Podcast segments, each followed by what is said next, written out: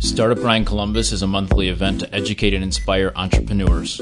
We actively live Startup Grind's global community values of give first, help others, and make friends. Startup Grind Columbus is made possible by our lead partners, AWH, builders of exceptional digital products that drive business for growth companies, and Rev1 Ventures.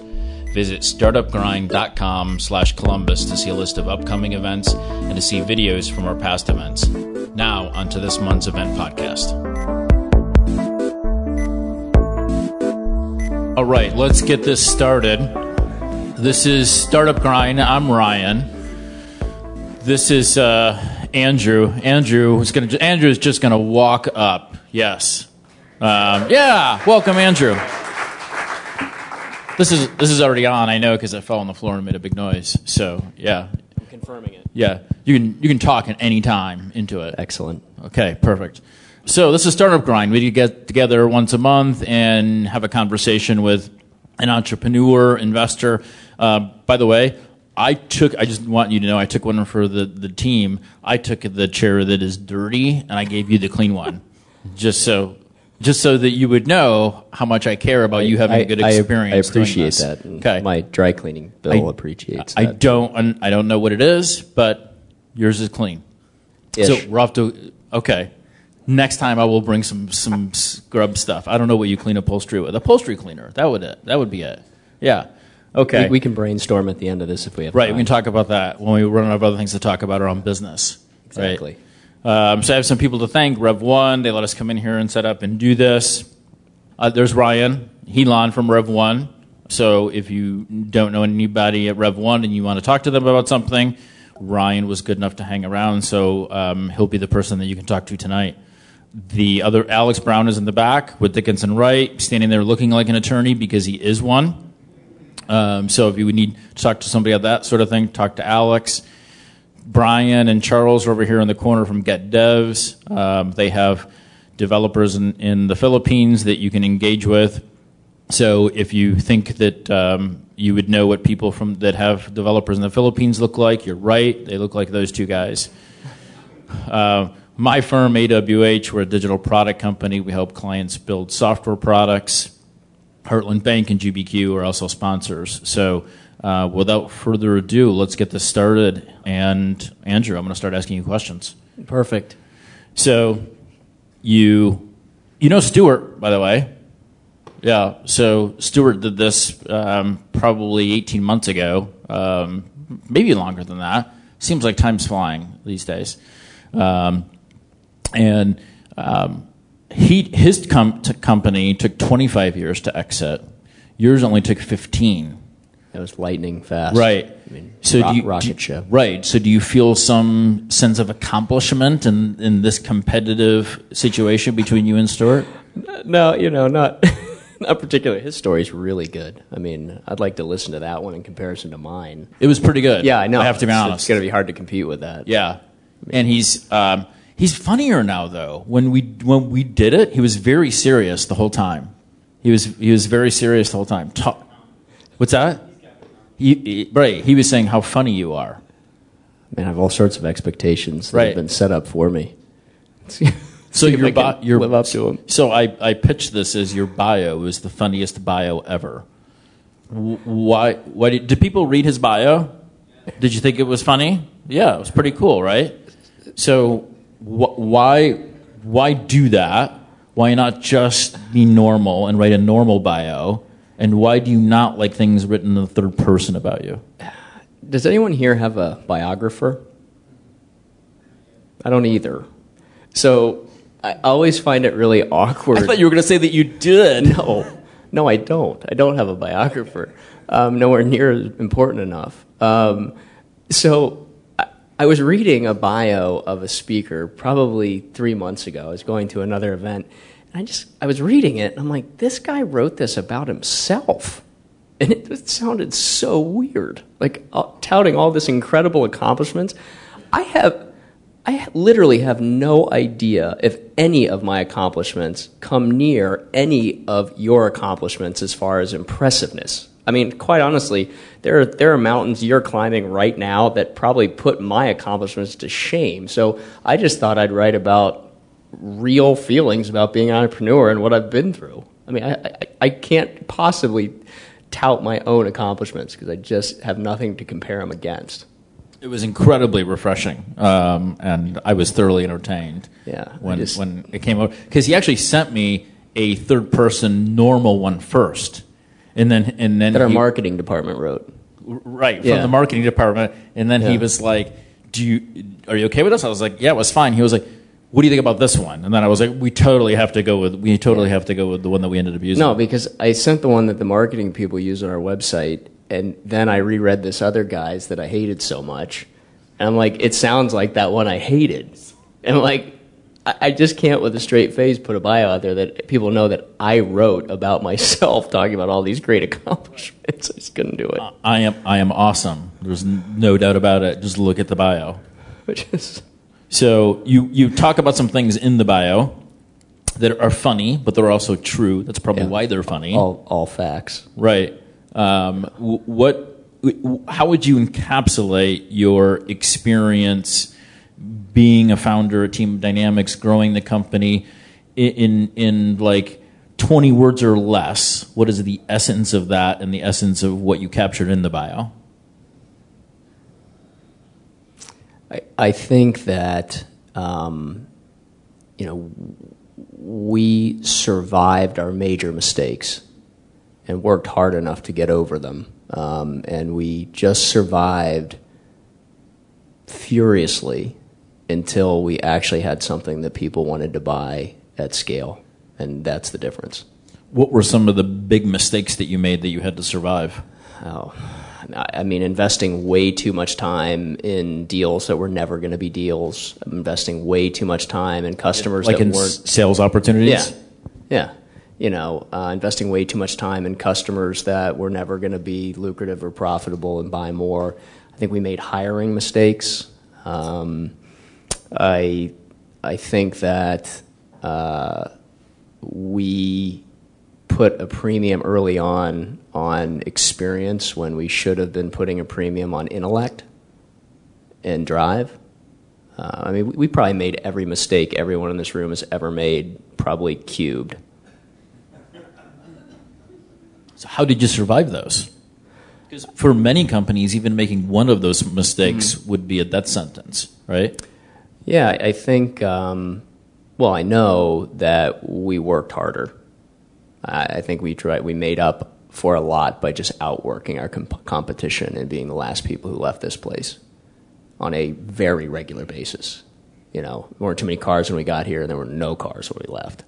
And so just sheer brute force works sometimes. But I will say, I also think that people hate to hear this. Anyone who writes a business book says, "I've got it figured out." Luck plays a part. I saw a lot of really great businesses that didn't make it, right? And it was by no fault of the entrepreneur or the product. They just didn't get that break.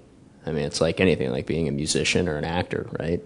And we got a couple big breaks and a couple clients who believed in us. Now, I think there were reasons. I think we positioned ourselves to be lucky, but we certainly got a couple big breaks early on that we were able to ride into other things. So, I mean, I wish there was something really magical that I could tell you about that, but I do believe that has a role. Yeah, I think there's NPR has a podcast, How I Built This, that Guy Raz does. Mm-hmm. And one of the questions he always asks everybody at the end is, how much of the success was your skill and your ability, and how much of it was luck? And the ones that I think are honest say, look, we were smart, we were capable, we made some good decisions, but we also got lucky as shit along the way that this could ever have become what it became. Yeah, I can pinpoint two watershed moments that I think made us early on, and it gave us the runway to fail and struggle for a couple years until we really figured out what we were going to be. The first was a deal with Cardinal Health, and they didn't pay us anything, and we spent 80% of our time there, but it was something in this market anyway. We could say Cardinal Health's a customer, and that created credibility. And then I'll never forget I think we were making total per month from Cardinal Health across like 5 departments, like $1,200 a month. It was terrible. It was terrible. But we knew it wouldn't be, well, we hoped it wouldn't be forever. And I'll never forget, I walked into a company called Frontstep, which used to be Symex. It was an old ERP system. And I had become friends with their VP of professional services. And I was pitching that they use us to manage all their implementations. And I walked in there with a contract, and I thought to myself, okay, I have a good relationship with the guy. I vetted this with his consultants. There's no way in hell that he is going to sign this for this much money every month. No way in hell. And I walked out half an hour later with a signed contract, and I sat in the car for a second. I'm like, holy shit, I can actually pay myself. And this means we have runway to do some things, because no one was lending money. I mean, Rev1 wouldn't give us, or Tech Columbus wouldn't give us money. Nobody would give us money. Nobody. No matter how good. I mean, I bet if I'd said, you can have it for free, like, no, thanks. No, well, we'll pass. You know, no. It looks nice, though. Good luck. We're good. Yeah, we got that forever. So we learned really quickly, don't undervalue what we have, because people will pay more than what you think it's worth for it, right? Especially if you have a good relationship and you're well-aligned with their needs. And then just focus on revenue. And just obsessively focus on revenue. I mean, revenue cures all. It's amazing who wants to give you money when you're profitable and have revenue. So that'll shut them up. Yeah. Well, and then all of a sudden they do want to, participate. And then you don't need them. Right, exactly. So then that puts you in a really, really nice position from lots of perspectives. So many entrepreneurs, I don't think, look at starting a company as they have to be the first best salesperson at the company and to be that focused on revenue. I mean, everybody knows that you have to go out and sell, right, and you have to make money. But many entrepreneurs, especially if they're technical founders or if they're product people, right, they don't really give credence and proper value to that revenue generation piece. Did you start out that way, sort of knowing and taking the sales piece that seriously, or did you grow into it and then at some point realize, holy shit, we're not going to get outside money, so if we don't sell this thing, we're done? I mean, we realized pretty quickly that if we didn't sell anything because we had no funding, that we were going to be dead. I mean, it's mathematically impossible that we weren't, and neither of us were independently wealthy. And neither of us had trust funds or parents who could provide trust funds. All those sources of income that you see, we didn't have those. And so we had been living off of savings, and ended up being 2 years before we started getting paid. And so it was pretty clear that we needed to generate sales. And so... Were you good at it to start? No, pathetic. I mean... How did you get good? Other than you called on your friends and forced them to sign contracts? I think reading, right? Reading a lot of sales books. My partner and I were both very good students, so we studied a lot, even in the business. And we were fortunate that we weren't the same. So he was very technical, and I was technical, but ended up focusing on implementation, support, sales, marketing. So we really divided and conquered on that. So that was really helpful. I think that dynamic worked well at that stage.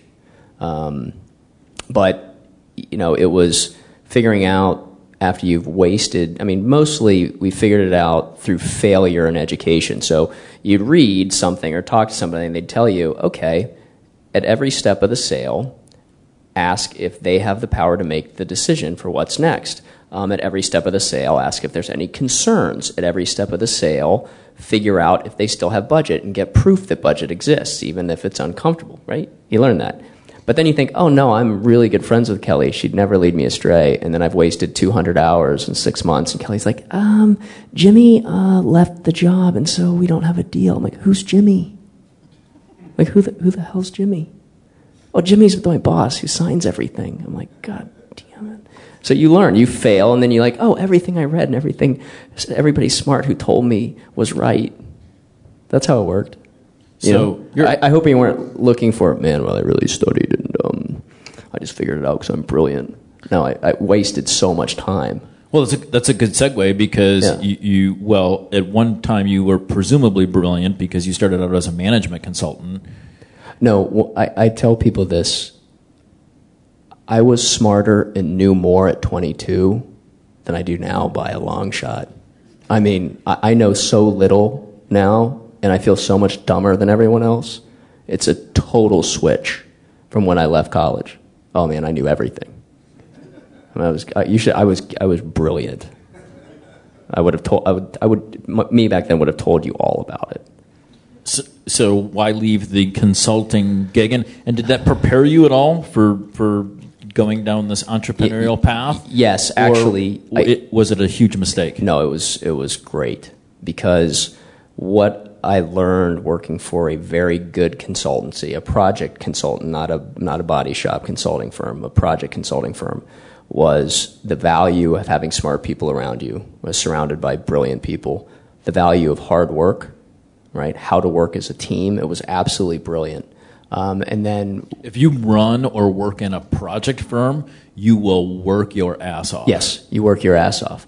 But at that age, who cares? Like, you have unlimited energy. And you were also brilliant. So yeah, that's right. That's right. I could figure anything out. That's right. And I think the opportunity, our big opportunity to start this business was really given to us. And I'll explain that.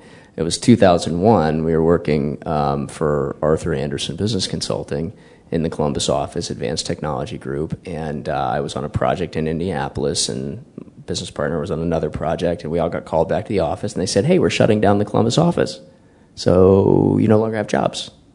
And we said, okay. And I think he had an opportunity in another city, and I had an opportunity in another city, but he had kind of started this prototype of the product, and we'd been kind of tinkering with it and working on it, like, oh, this is pretty neat. We had some big problems we were solving for the projects we were on, and it was a really good idea. And he's like, hey, check this thing out. I'm like, okay, that's neat. And said, okay, so now we're presented with an interesting opportunity. We can try to make a go of this or try to go get jobs in other cities. And we decided, let's make a go of it. I mean, honestly, again, if you're expecting a real story of entrepreneurial bravery, you're not about to hear one. I literally looked at it and said to myself, what is the downside of doing this? Okay. The worst case scenario is I have to sell my car. And my parents had an extra car, which was nicer than mine. And not the red Jetta. No, I let that one go, sadly. Okay. Long ago. But, then the second worst part of the scenario is I had to move back home, which was much nicer than my apartment, had free utilities and food and way better cable. I mean, they had every channel. So I thought to myself, so the absolute worst case scenario is not that bad. I mean, I have massive respect for entrepreneurs who have families and, risk their savings and their kids' college education funds to do this stuff. I mean, that's unbelievable to me that somebody could do that. And that just wasn't us. I mean, we were young, So it was a good point in life for you guys to take a run at this. Absolutely. Right? I mean, it was the stars sort of aligned to say, hey, we're the downside is minimal. Yeah, and I actually, looking back on it, I'm glad no one gave us money. I think we would have blown it all. I think we would have wasted every dime. It took us 5 years to figure out what we were going to be when we grew up. And I also think that it taught us really how to hustle and how to sell. And I think if you're given a lot of money, sometimes you don't learn the fundamentals of a business, and you might miss on some of the opportunities that are really where you're going to see your growth. I mean, don't get me wrong, I would have taken the money all day. I didn't know that we would have wasted it and blown it all until after the fact. And I know Ryan's sitting like, oh my God, I just put money into these startups. Oh my God. Is this really what's going through their head? Oh, jeez. Not everyone's that way. That was just my personal experience. I've talked to some young entrepreneurs who have all of it figured out, smarter than I was when I was 22. I've met some of them. So what is TeamDynamix? What problem do you solve? Sure. For whom? Okay, so TeamDynamix is a tool set that helps students, faculty, and staff in universities get an answer to any question. And if they can't get an answer, someone will help them. That's as simple as I can make it. It's a lot more nuanced than that, but kids go to school and students go to school. You don't know where to go for anything. You have trouble with your bring your own device technology. You have no idea how to get it fixed. We're this enormous knowledge base that provides all of those answers. And then if you run into a roadblock, you can say, I need to request help here. And we make sure that that gets to the right group, the right person. Now, why is that important? Why does that matter? Because student retention starts day one. And student retention is a massively expensive problem. It costs 4 times as much to recruit a new student as does to keep one paying tuition. And schools are absolutely hurting for students. So anything a school can do to make that experience easy and make sure that these students have a good experience and don't have a barrier to getting to class or a barrier to figuring out where their balance is and from a financial aid standpoint matters. The other side of it is universities are struggling for resources, cash and people. So our tool routes all this stuff to the right teams. The balls don't get dropped. It's a lot more efficient. So we're solving a pretty significant problem in higher education. By definition of the fact that you've grown, succeeded, and have solved this problem for many clients at this point, we could probably say that you're good at product. You've built a product that solves a problem and that your customers value. Why do you think that's the case? Why do you think you guys have been good at product? Once you sort of figured out what the true north was, how did you successfully build a product that solved the problem for them? So product for us evolved. Early on, it was being very nimble to meet clients' needs who would pay for stuff, right? Oh, yeah, we can do that. We sign this contract if we get that done. Oh, yeah, okay, great. We'll get that done. So we used product as a sales weapon that our competitors couldn't. But yet we had to balance that with continuing to make progress against the vision and strategy. So at that time in our lives, being nimble was really powerful, right? Now we have a large enough customer base that we get hundreds of enhancement requests a month. So the model has evolved quite a bit. And so we now apply a lot more science to it. Is anyone here familiar with or certified in pragmatic marketing? Does anyone know what that is?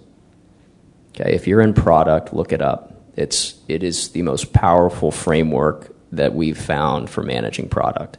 And basically what we do is we determine what the strategy is, where we think we have the ability to grow, okay? So that's sort of forward-looking. Our clients aren't necessarily asking for it. The market may not be asking for it, but we see it as a real growth opportunity. So getting into a new space, adding capabilities that will beat expectations. Have you ever seen a grid that says on the X, it's level expectation? I expect this to be here. I don't expect this to be here. And then there's value, to that's unbelievable.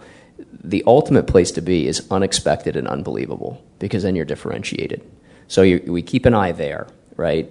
But where we focus is on collecting what we call market evidence. So market evidence is a fancy way of saying how many times has somebody requested this same thing? And then we look at each enhancement and we have clients rate it and say, okay, what percentage of your users experience this problem? How often do they experience? How crippling is it? And we have a mathematical model that will help us to kind of calculate and generate what could be the best enhancement. So we look at that, and that's usually focused on retention. So existing clients see less of the road ahead. They're not as interested in the future. They just want the product to be better. So we have 97.6% retention, which is really good, and we have a 69 on the it's not CSAT, the what's the other one? Yeah, MPS. So we have to focus on that because we have an insulated market. They all talk, so we essentially have a portfolio where we say we're going to dedicate X percent of our resources on existing client retention. So we'll take from that pool of market evidence, the highest levels of market evidence, we'll look at the metrics, and if it happens to align with strategy, those things shoot to the top because we're killing 2 birds with one stone. So we will constantly balance, and one release will focus more on strategy where the customers don't get as much. They don't know it, but they will a couple releases out because we're laying tracks, and then we'll dribble in some things where they've really been asking for it, and that's really worked for us. So we moved from total art and nimble product management to a much more structured framework, and what it has resulted in, which is I think the best outcome you can expect from product at a certain size, is that when you show your product roadmap, this is what I told people. I said, I want to say I'm going to get up here and you're all going to applaud and cheer when you see this product roadmap, but I know that's not going to happen. What happens is they will see a couple things on there that they like. They're like, oh my gosh, I really needed that. And then the very next thing that goes to their head is, where's all of my other shit? That's what they think. And then you get a lineup, hey, where's my this or that? Where's my this or that? And the best outcome for product strategy and management is that every release, clients get a handful of things they really wanted.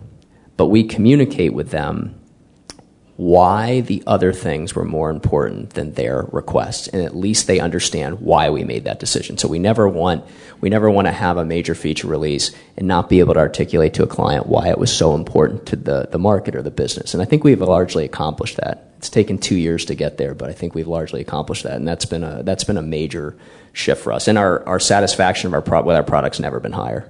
On the surveys and polls, we've never had better satisfaction around product. Yeah, that's awesome. Yeah. It's human nature to look at something and to not appreciate what's there, but to desire what isn't there, mm-hmm. right? I mean, that's sort of the way mm-hmm. we're fundamentally wired. Yeah. So let's talk about the exit. Mm-hmm. So, well, let me add one other thing. Yeah, go ahead. I will say, in every release cycle, for those of you developing product, we always leave wiggle room for just good ideas or things that the engineering team wants to work on. So you never max the team out? Never.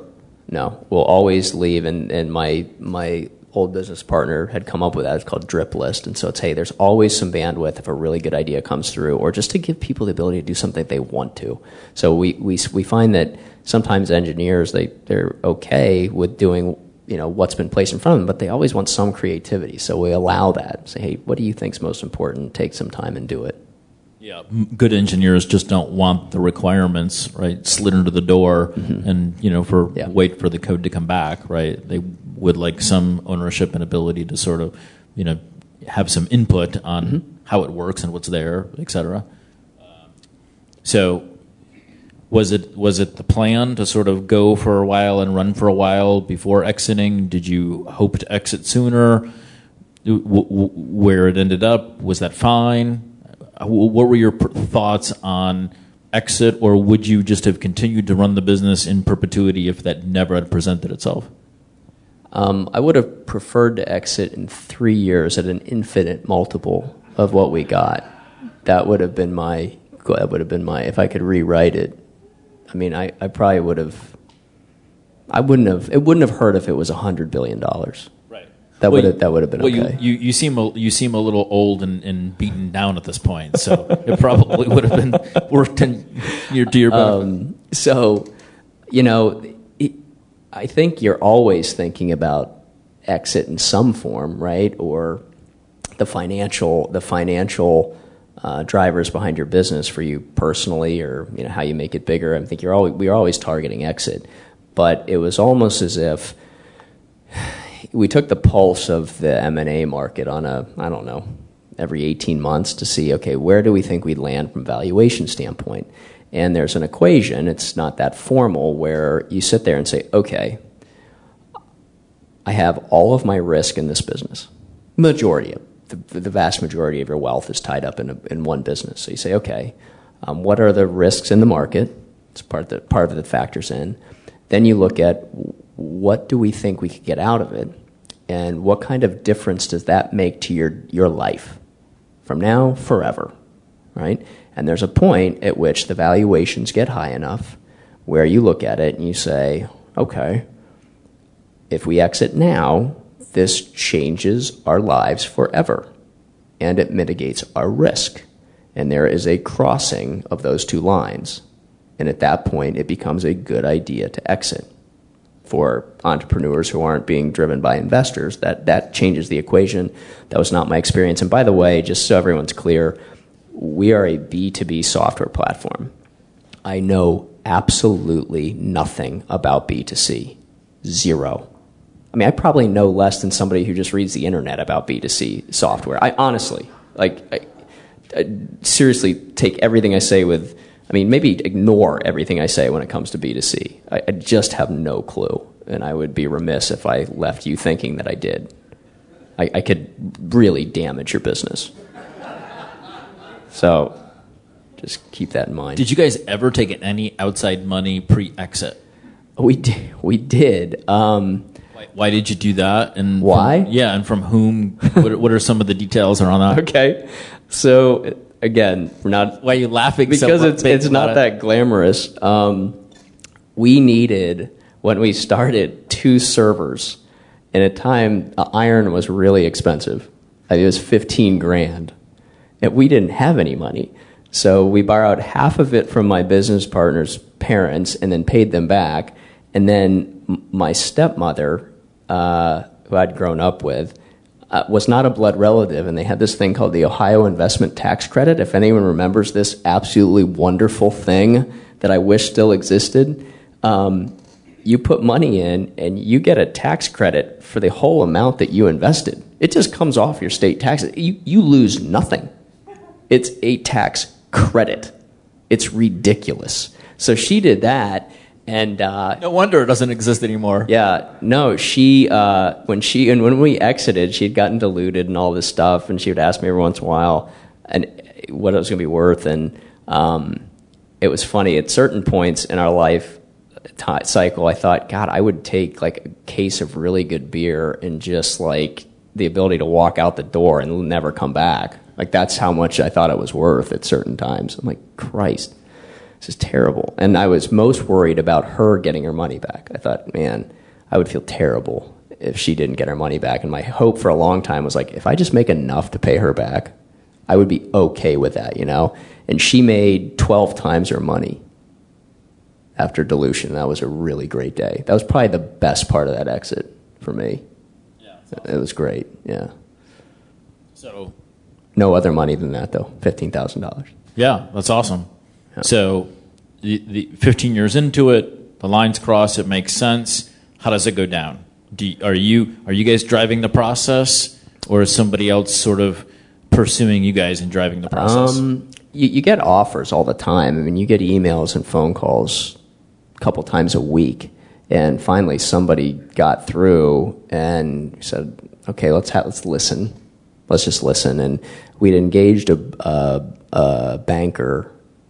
Group called Quorum Group, who in hindsight, I wish we'd actually worked with. We didn't end up doing it, but I think that we would have had an even better outcome with them. And that's a whole other subject of paying for great professional advice. But this group approached us. The valuation they wanted to pay made a difference. I said, okay. And then we were approached in the 10th hour, I'd say, by a private equity fund, 2 private equity funds who said, hey, we can do better. I said, okay. Well, if you can do better, that sounds good, for a majority deal. And we went through that process, and it worked out. And then we had a phenomenal attorney who looked at us and said, I think you can get more money. And we said, really? He said, yeah, I think you can get more money. And he goes, do you want me to try? I said, sure. He got us another $1 million. Which in hindsight, you're like, how much more could we have gotten? Right. Jesus, if like in one conversation, they're like, sure, that's fine. We'll give you another $1 million, no problem. Could it have been 2 or 3 or? Right? Yeah, I mean, what was the upper end? I mean, it was. I don't know what it could have been, but it was fine. I mean, regardless, we have to look back and say, okay, at the time, knowing what we know, was it the right move? And I absolutely think it was. And then. What was nice was that they gave us the ability to reinvest. So I had the ability to say, okay, I've taken my risk off the table, and then I can choose how much risk to put back in. And I decided to invest back in with those private equity funds. And mostly because I wanted to understand how it worked, because you get to see different things when you're a Class A investor. One thing that I'm a real I'm very zealous about is getting Class A shares because of the preference. And that way I got to see everything that the PE fund saw. I got to be part of those meetings and communications and learn how those money machines work, which is pretty staggering that what they do is even possible.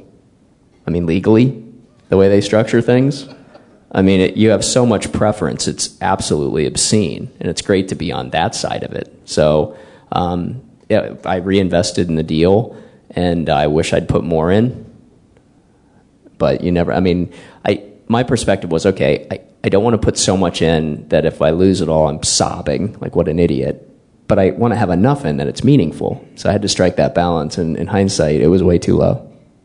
Well, you're still there. Yeah. So from an operating perspective, it's seemingly gone well since mm-hmm. the acquisition yeah. too. True? Or, oh yeah. No, or do you despise these people and you're just there because you like your chair? No, I don't like my chair. It's a piece of garbage. I don't even sit in it. I stand all the time. I mean, we can probably get you a new chair. No, I've given up on the chair. You know, I've tried to escape a couple of times, and what's interesting is I had to come up with a decision-making model that I run through every 6 months as to whether I stay or go. And the model for me was, okay, I don't have to be here. So do I feel like what we're doing is important? That's one check. Do I like the people I work with? Am I having fun a lot more than I'm not having fun? Am I learning a lot from the people around me? So am I learning things that are going to be beneficial into the next step, whatever I do next? Right? If I'm learning something significant, having fun, I like the people there, and if there's a lot of financial upside, if all of those things hold, I stay. And so that's been my model. And we sold again in November to another bigger private equity fund. So now I'm learning about that process, and you know, you get an equity package to stay, and you have to assess, hey, is this worth it? What are they proposing? You know, what kind of fund could we have? And you know, what can I learn on their dime so I don't screw it up on my own dime? I mean, that might sound bad, but that's, you know, part of it. So far it's been really good, and I'm surrounded by a group of incredibly smart people. I mean, just brutally smart. So, and you told me when we spoke a month or so ago that you're now sort of on the other side of the table. You guys are now talking to other companies about mm-hmm. acquiring and sort of growing through acquisition.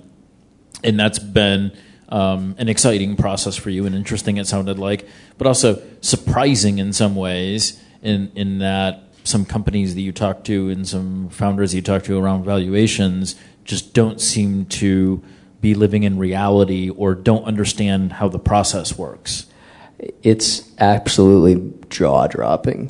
So I am staying because we're working to acquire 3 to 5 businesses in the next 18 to 24 months. And I know I've been through the sell side a couple times, one that we didn't end up doing and two that we did. So I feel really comfortable with the sell side.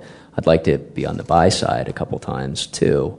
And, you know, we were talking to a company, great strategic fit, a newer business, and they were doing, I think, $850,000 in recurring revenue. And I said, okay, this is great. We'd like to buy you. You know, what's a number that would make you feel good when you go home and sleep at night? He said, $30 million. I said, that'd make me feel, yeah. That made me feel good too. Like, hey, can I get in on that? I mean, I'll invest if that's what you're thinking you're going to get out of this thing, but not from us. So we've had some of that. And the challenge in the ed tech space too is there's a lot of young companies that are doing really cool things, and they don't want to sell, and I can't blame them because they haven't hit their stride. You know, it's premature for a lot of these organizations. So right now, there's a handful in the pipeline we're looking to buy, but there's a couple more we're trying to figure out, like, hey, we don't want to buy them now because they're really not ready for it. So do we partner with them? Do we, you know, merge somehow? We're trying to figure out a couple of these different ways out because valuation expectations are crazy. Talked to another one today who we'd met with that we like. They're doing $4.5 million in revenue, and they want $65 million for their business. So, well, okay, that's good if they want that, but it's one of those things that's sometimes hard to pay when you're using a financial model to figure out what a company's worth. So, you know, it's like, I mean, it's selling, but it's different. You're trying to sell these smaller companies, you know, that it's a great idea to join you and that they're going to get more accretive value, and the stock that they might get, and that's going to be worth, it's going to minimize their risk. They're going to maybe get more upside, you know, on the second turn. So it's challenging for certain, but fun. Yeah, it's fascinating to be on the other side of the table, yeah, right? And to be able to have empathy and be able to relate to the same anxiousness that you felt, right, when you were going through on the sales side, right? Mm-hmm. It is it gives you relatability, at least to the position that they're in. Yeah, I can absolutely relate to where they are, and I think that I don't know if that's the only reason they keep me around, but I think it's one of them, because I can actually talk to these entrepreneurs and say, hey, listen, I've been there. Let me ask a couple questions. Let me tell you what my story. And yeah, then they say, oh my gosh, that's exactly what we're going through. Well, you're right. You're probably closer to having gone through that than they are, right? So mm-hmm. You're then presumably going to be better at making a deal happen mm-hmm. than they would be, given the fact that the PE guys have probably been out of the fray and operating business for a while. No, they've never been in. Okay. Ever. Yeah, that makes it even worse. They've all been MBAs and behind spreadsheets and working at equity funds, which isn't a bad thing. That's a career, but they don't have any operators. Right. They're not operators. Understanding building models, understanding yeah. financial models, right. and the numbers. They're really good at it. Business, right? That certainly yeah. is an expertise. Mm-hmm. We could debate whether that expertise adds much value, mm-hmm. right, into the economy and into an ecosystem or mm-hmm. not. But it's certainly an expertise. Yeah, no, that they're very good at what they do. But as far as relatability and being able to sit down with an entrepreneur and understand what they're going through mentally, they don't have that in many cases. I mean, not all. There are some PE funds that have entrepreneurs who have been part of them, but that just hasn't been my experience. So I'm assuming the experience building TeamDynamix in Columbus has been overall positive and good, mm-hmm. and you've been able to find skilled people that have been able to be effective product builders, et cetera. And you've sort of laid low. You've not been a celebrity founder. You've not grabbed a microphone every chance that you've had to grab on them and to tell the TeamDynamix story. So what's your experience been in Columbus, and how would you sort of? And I know you have lots of colleagues around the country that you talk to now and sort of talk about the business building experience with. How would you compare it to what you've heard from other places? You know, I don't know that I've heard as much about the comparison in other places. I mean, other than friends who have been in Silicon Valley, which it's just a different world as far as funding levels. And I was talking earlier, what people consider to be a startup. I was telling a story. My buddy's like, hey, I've gone from McKinsey to a startup. I said, okay, tell me about that. Yeah, we just got $250 million in funding. We're really trying to make a go of it. I'm like, he's like, they couldn't quite pay me what I made at McKinsey, and this guy was making like $1.2 million. I'm like, geez, Bill. I'm like, that's tough, man. You must be really suffering. I mean, it's just got to be horrible, you know. Good luck. But that's just not the dynamic, you know. He'll be back at his parents' house because they have more cable. I think he'll be fine. You know, I think in Columbus, early on, we networked a lot and did lots of events. Trying to find our way, but to be honest with you, a couple things came to pass. Number one, we realized our market wasn't going to be through networking. The people we were networking with at a lot of these types of events were not pipes to revenue, right? It just wasn't going to happen, so we needed to focus our energy on revenue. Now, we would focus on some of these events for hiring, you know, try to network so at least somebody knew who we were. The other thing that was really critical was that when we were competing in business-to-business software, we were competing with much larger companies, okay? The last thing we wanted them to know was how small we were. So we kept a low profile. I didn't want to be in a newspaper. We didn't want to have any.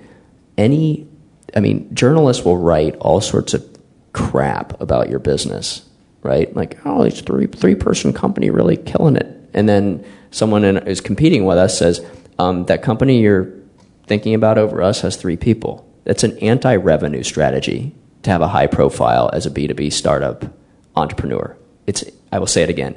That is an anti-revenue strategy, right? Until you have clients who can vouch for you, enough of them, it is a bad strategy. I mean, so we just didn't do it. I mean, we didn't want anyone to know. I mean, our website didn't talk about how big we were. I mean, it was the last thing we wanted anyone to know. I mean, we were really evasive. When someone says, how big are you? Well, I mean... What metric are you using? We'd use any metric that made us look as big as possible. Like we're lines of code, and they'd be like, no one's ever told us that when we've asked how big you are. Like, we're 10 million lines of code. Like, they're like, oh, that guy's challenged. We'll just let that one slide. Back to the contract. As you think about other things, how long do you think you'll be at the company now? And what's next for you? What do you do after another bit at TeamDynamix? What's going to interest you moving forward? I don't have that fully formulated, to be 100% honest. I think about it a lot. My wife wants me to get fired terribly bad. She asked me every time we come home from a big meeting or a board meeting, did you get fired? Did you do bad enough to get fired today? Did you get fired? And I said, no, I didn't get fired. And she's like, well... Bad day. She's like, I would hope that, it would just make it easier if you got fired. I'm like, I don't want to get fired. Like, I would like to leave on my own, with my own volition, I want it to be my choice. So she struggles with that a little bit. I'm kind of surprised she doesn't put drugs in my bag and then call HR when I get to work. I'm kind of thinking about getting a dog just to smell my bag when I leave to go to work every day. Because I think that, she might get there. Sounds like she's on a fast track. She might be. I don't know. I'm not that suspicious yet, but... No, not that suspicious. No. I haven't bought the dog. I haven't even started looking at what it takes to get a dog like that. Right. Not yet. Honey, but we just adopted a 4-year-old German Shepherd. But don't touch her. She's working.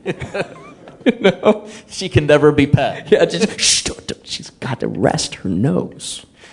Don't you know?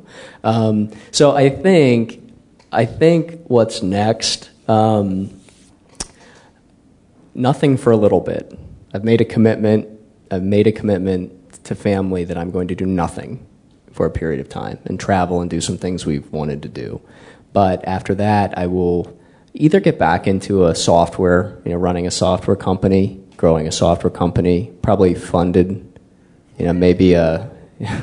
I would never trade in the startup experience, but having no customers and no money, if I can avoid it, I will. I would rather have a company that had every single customer wanting to kill them than have one that has no customers. I can try to change those relationships. I can't,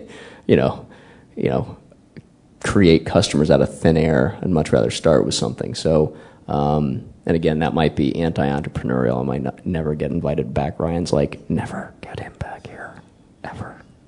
Andrew Graf is not allowed in the building. Yeah, acquiring customers is hard. Yeah, it's really hard. And it takes, I have so much respect for anyone who goes through that and survives it. It's... Especially in the B2B space. No, it's crazy. Right? Because there is no easy path, there's no easy button. No, right? And now there's so much regulation. You have to be SOC 2 compliant, you have to meet the NIST infrastructure standards. It's hard to be a cloud software company. I would be nothing but a recurring revenue software company ever. Recurring revenue is crack. It's amazing what happens when you start accumulating this stuff. I think Einstein said the most impressive thing was compound interest. He didn't understand recurring revenue. Your eyes are like bugging out right now. I am. Yeah. It's like you it's amazing what happens when you have recurring revenue. I mean, if I were focusing on it, I would try to get rid of every single cost to the customer, professional service fees, any of that, and turn it all into recurring revenue.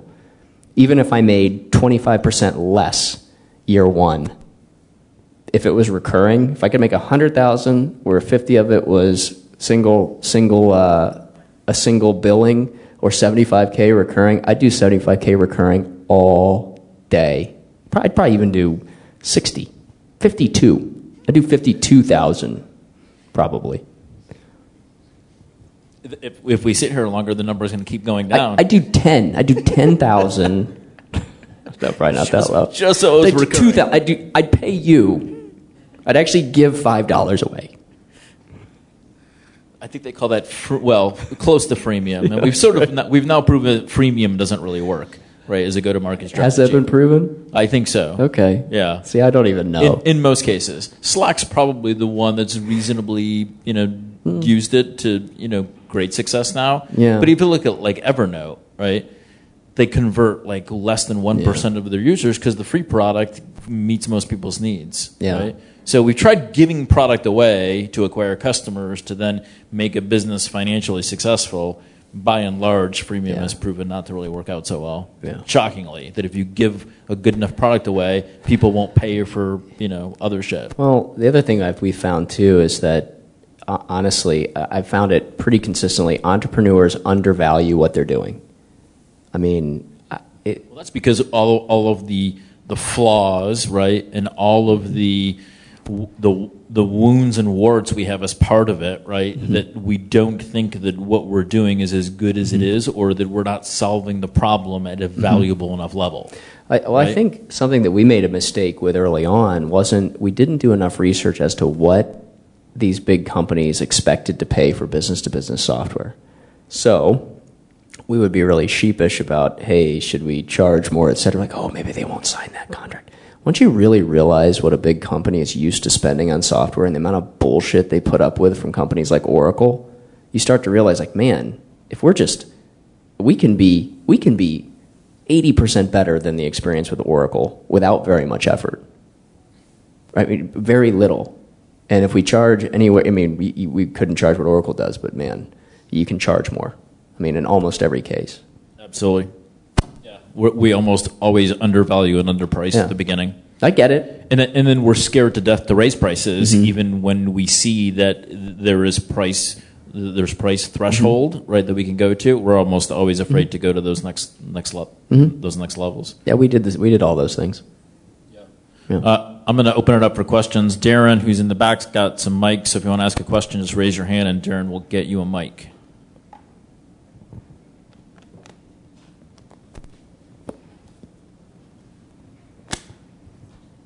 So I may have missed it. You mentioned you had two watershed moments, and the first one was that you had the deal with Cardinal Health. Yes. They didn't pay you anything. Yes. And I don't know if I caught the second one. The contract, I walked out of the building. I walked in thinking, no way is this guy going to sign this thing. I think it was like $9,000 a month, and we were making $1,250 a month that morning. We walked out making $10,250 a month. That was the other one. Nice. That guy's still a friend of mine. And I would actually, on that point, I think the other thing that we've done really well, part of our success was product, but I think one thing we've done probably better than any other company we know is care for our customers and our team members. We will bend over backwards for customers, and we will always talk to them when they need an ear to listen, and we try to treat them well and respectfully. That has made a huge difference. And what I would also say is that I think we made mistakes early on when, we had an issue with a colleague, a team member, for example, a question about commission, et cetera. We'd try to go back to the contract and, figure out, like, oh, do we really owe them this? Every single time, all day, I will always defer to what's in the best benefit of the employee. As long as they're honest, good people, I will never use fine print. If it's unclear, I'm erring on the side of the team member every time. I've seen the power of that. I've seen the damage it can do if you don't. I mean, once you start, when you have a choice for somebody to make about somebody that affects them materially in their lives, when you err on the side that benefits them, they are loyal. It's been massively differentiating for us in the last couple of years. Yeah, for sure. So, sorry. Hey, Andrew, Charles. So I think of valuations usually as a function of growth rate and revenue and profitability and all those things. But to your point about recurring revenue, do you find that recurring revenue, if more of your business has a recurring revenue than one-time revenue, that somehow gives you a better valuation? No question, all day. I mean, so lower risk, in order premium. Of magnitude higher. Okay. I mean, it's just staggering. I mean, a professional services firm that, you know, does project work, et cetera, you know, we were seeing multiples like 1.5 times revenue, right? The exact same revenue was 5 to 8 if it were recurring. Yeah, I mean, recurring revenue is just the greatest thing ever in business. So early on, really early on, how did you build that sales pipeline? What did you focus on to generate those early sales? Was it leveraging employees, networking? I want to hear your thoughts. Early on, it was networking through Arthur Andersen contacts. That's how we got in at Cardinal Health. But then it was, you know, calling, emailing, email campaigns. We did direct mail campaigns. We used Google AdWords, which was new at the time. Now there's all sorts of tools to source leads. But we basically tried everything we had the bandwidth to do to get leads in the door, and then we would do targeted campaigns as well. And we struggled until we decided we were going to focus on higher ed, and that's when our business really took off. So focus made all the difference, because then we had a very defined market we were going after. We weren't trying to take all comers. You know, when we were competing competing in any market, so we'd go into a hospital deal, a healthcare deal. And they'd ask, how many hospitals do you have? We said, none, right? And all of our competitors had multiple hospitals. I mean, that's miserable, right? So we decided higher ed was a place that we should test, because we had a handful of them. It turned out we had more than anyone. I mean, we could claim we had as many as anyone else, and there were a bunch of other factors. That's a totally different, choosing market focus, something we could spend hours talking about, but I firmly believe in it. But at that point, we then started going directly after these companies with a very targeted message. We specialize in you. We don't specialize in what we do. We specialize in you. And it just so happens we're doing this thing that we do, but it's built for you. Made all the difference. So I think our efficacy with prospecting went way up, and our close rates went way up when we did that. How soon after you decided to focus on higher ed were you able to then also figure out who your primary contact target was in those institutions? I mean, we already knew before going into it, because we'd been successful selling there. You know, we were selling to the CIO at that time, or if it was a huge university, a director of certain departments. But we knew, right? So it was we'd already been there. We'd had some success, so we decided let's focus there. And We dipped our toe from the perspective that we kept our main brand, TeamDynamix.com, but spun up a separate brand called TeamDynamix HE, Higher Ed. So we would direct anyone in higher ed there, and every word, every image was all about the university and college and university space, and they had never seen anything like that. Every other competitor was like, we work with Honeywell, we work with General Electric, Bank One. How long before the HE went away and then TeamDynamix was just focused on higher ed in totality, and you didn't need the HE anymore? You know, we were talking about this the other day, and you just get this sort of business amnesia, and you just can't remember. I think it was probably 3 years. A couple of years? Yeah, 3 years probably, when we gobbled it all back up. Yeah, something like that. Okay, one final question. Awesome. Hey, Andrew, it's Lori. Hi. Two questions. First one's going to be really quick, and the second one may be a bit longer, but they're both time appropriate. First one is, you made the comment about the difference between historical valuations of professional services firms, which have been in the 0.8 range to about the 1.5 range. I think that's pretty typical in terms of trailing 12 months of revenue. And you made the comment, I think when you're talking about recurring revenue, you're talking about annual recurring revenue, correct? Yes. So people coming into you saying, hey, I've got $4 million and I want 65, are trying to be somewhere north of 15? Yeah. 15X is a pretty rich multiple for a cloud player. And so it's 30. Okay. All right. I just wanted to confirm. I want to make sure the numbers flow. Yes, you're absolutely. That's exactly right. Before I knew how much I should shutter. Okay. So the next question, which I think is a little bit more interesting, is you made the decision for your exit to be two equity firms. How did you choose them? They had been in contact with us. I had had lunch with one of the partners at a conference. So if we were at a big conference, I'd have lunch with some of those people emailed.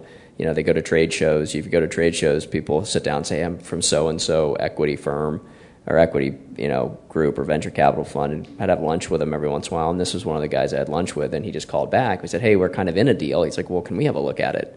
And it turned out that they brought the two. They didn't want to do the deal themselves, so they brought two together, someone that they'd done deals with before in partnership.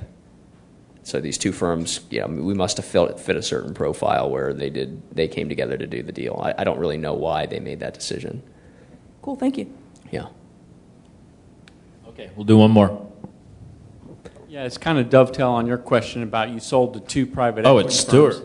You sold to a private equity firm, and then you said after a certain period of time they flipped it to another private equity firm. So just give me your take on the differences between those private equity firms, what they're looking for, and you know, do they have different strategies? And that must have been interesting for you. I have learned a lot about different private equity funds. So the first two, one group had spun out of Insight Ventures, which is a really large PE fund, and they were very clinical.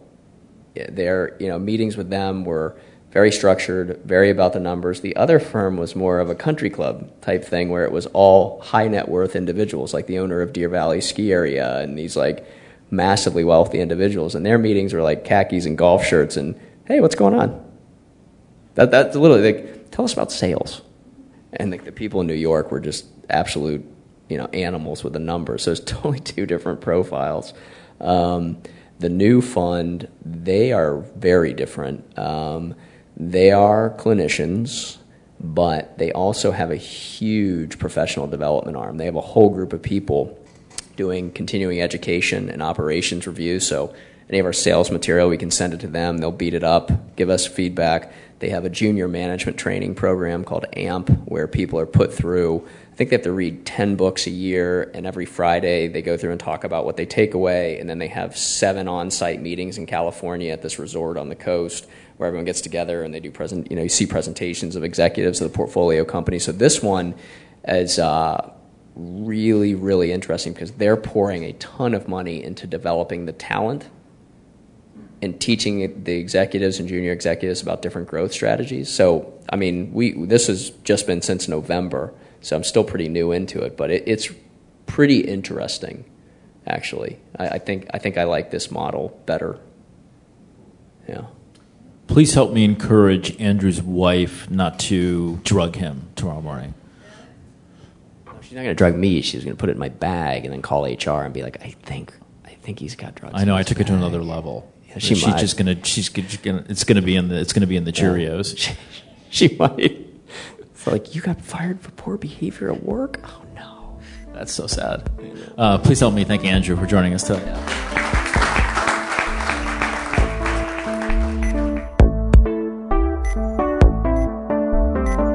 Thanks for listening to this Startup Grind Columbus event podcast. We will be back next month with more entrepreneurial experiences and insights. Thanks again to our lead partners, AWH and Rev1 Ventures. Visit startupgrind.com/Columbus to see our future events and to see videos of past ones. Until next time, keep grinding.